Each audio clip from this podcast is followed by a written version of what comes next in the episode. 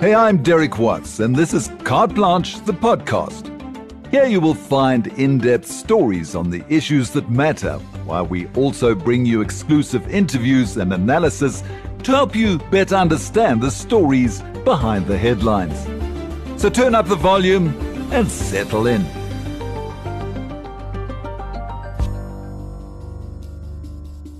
The word commute. It's something many of us loathe as we have to navigate disastrous roads, questionable driving, and taxis. On top of that, many of us are already dealing with a fair amount of additional stress, culminating in a dangerous cocktail of pent up anger and general frustration. So it's no surprise that road rage incidents in South Africa are on the increase.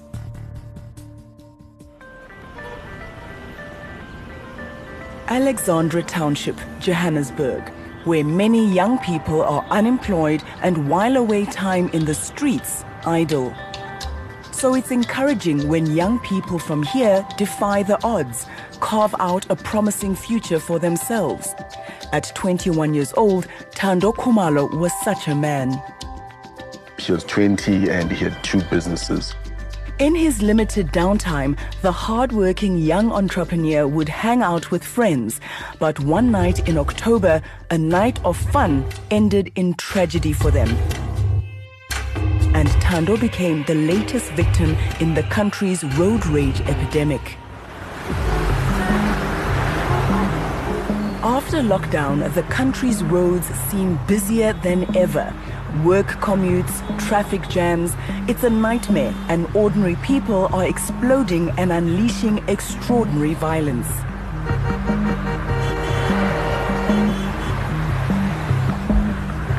In a video, a knife wielding man attacks a Joburg motorist. In another, a man brandishes a gun. Flaring tempers and weapons, a lethal cocktail. Road rage is that uncontrollable feeling of wanting to plow your car into another driver's car. While the highway is no place for hot tempered motorists, statistics show that road rage incidents are on the rise. And that makes the road risky for all users.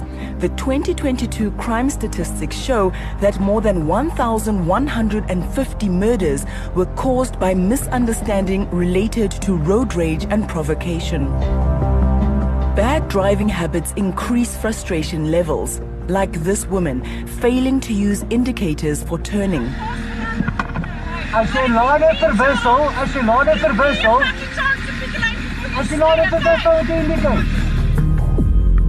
Trying to pinpoint the factors that contribute to car accidents, insurance company First for Women surveyed its customers. Sunette van Weinhardt says the findings show women are less inclined to initiate physical, violent altercations, but they're as prone to bad driving habits and road rage as men. 50% of the women admitted to, to driving too fast. Um, another 25% said um, they are aggressively hooting. Um, but yes, really the underlying factors is what's contributing to road rage. With the holidays usually a stressful time on the roads, this year it follows a pandemic with its economic pressures, and some motorists are anxious and easily triggered. Their experience is really speaking about, you know, to being stressed already, under financial pressure, needing to get to work on time. Traffic delays, running late, the disregard of others and the law are just some of the contributing factors that lead to aggressive driving. But what drives people to such levels of anger? Considering the factors underlying road rage, the expectation is that it will increase. At the Anger and Stress Management Center, Karen van Sale has done extensive research into the stress and anxiety that underlie road rage. Maybe the person is already pretty stressed and anxious, and they get on the road, whether it's financial or relationships or whatever, and there's sort of the proverbial straw that breaks the camel's back. Impatience, feeling snubbed, hot tempers have many triggers. when somebody is driving and they perceive another driver is either obstructing their way that they can't get to where they want to get to. In the enclosed space of their cars, drivers may still feel safe and in control. Relatively fewer incidents spill out into the street. But if the provocation is enough, drivers make themselves vulnerable by stepping out and brandishing fists. There's a guy driving like a maniac. Touch me. Well, what happened here? I make a mistake. Sorry for that. Sorry. This man drove away from the encounter frazzled, possibly only his ego bruised. But for young Tando Khumalo, the price was much higher on the night he went out with his friends. His uncle, Sipho Bopa. What happens is whenever Tando and, his, and the friends go out, they get a driver to pick them up from home and then to the wherever they're going and then pick them up and drop them home as a norm. So that's a norm. That's what we know. Tando's friends would later tell his uncle that a vehicle with four men almost collided with theirs. So their driver stopped and confronted the four. That's when things took a turn for the worst. One of Tando's friends realized that actually these guys are carrying guns. You know, let's run. That's when they ran. Then they chased them with the vehicle.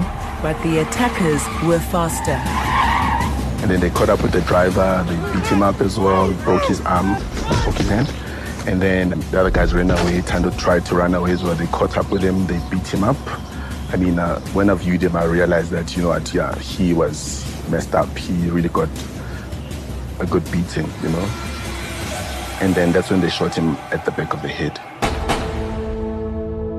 When his face appeared in social media, the man who allegedly shot Tando handed himself over to the police. He's appeared in court but awaits trial in prison. Boba says there's no evidence to suggest his nephew was killed for any reason other than road rage. It is road rage. It is road rage, you know, because I still don't understand the reason you would pull out a gun and shoot a child on the head. On top of that, beat the child up and shoot him. He wants justice. He knows what he did. He needs to take accountability and deal with it. Taking responsibility and getting people to reckon with themselves has become Hlanganani Wanda's life mission after a 2008 road rage incident that he caused nearly got him killed. I left home that day on my way to work, already feeling quite down. There were some domestic issues. You know when you're driving and have something on your mind? Well, I was driving and stopped by the police. He was fined for not having his license with him. They gave me a ticket. Just imagine, after they gave me a ticket, I'm beginning to run late, as it's 2.45 p.m., and I start work at 3 p.m. As Hlanganani was speeding to get to work on time, he narrowly avoided crashing into a taxi, causing the driver and passengers to hurl insults at him. The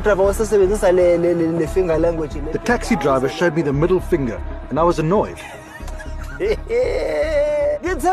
In my annoyance, I thought, there's already a knife in the car to keep myself safe. I was driving behind him. I increased my speed and blocked him.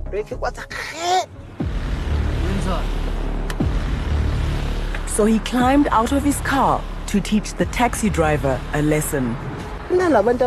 As I walked towards him, I realized he was one of those people that carried guns and puts them on the side of the steering wheel. What?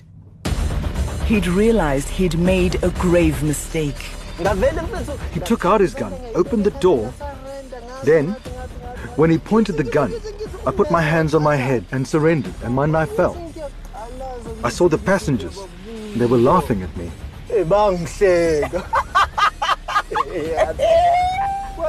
The driver was also laughing at me because now the knife had fallen and I'm no longer a danger to him. He said, Come take your knife. You'll die one day. What I realized as Hlanganani was speaking to me is that he is extremely, now on reflection, embarrassed about his own actions. That he now understands because he's had time to reflect on what led to that moment where he got out of his car with a knife. He's laughing not because it was a funny situation, but because perhaps he's embarrassed, he's humiliated. And if it was in any other situation, any other day, that would have turned out very differently for him.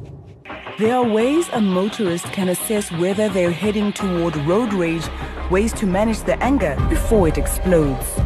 There's some basic questions that you can ask yourself to determine if you are, um, you know, suffering from road rage. Questions like what? That's interesting. Quest- yeah, questions like, you know, am I often speeding?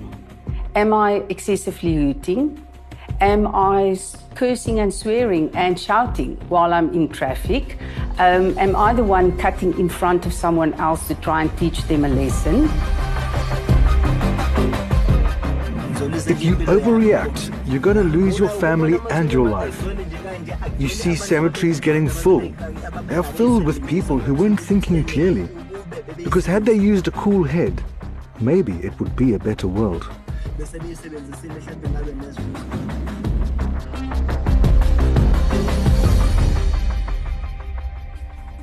Did you answer yes to any of the questions posed by the experts in today's episode? If so, it might be a good idea to take a few deep breaths, assess, and find ways to better cope with endless frustrations on the road.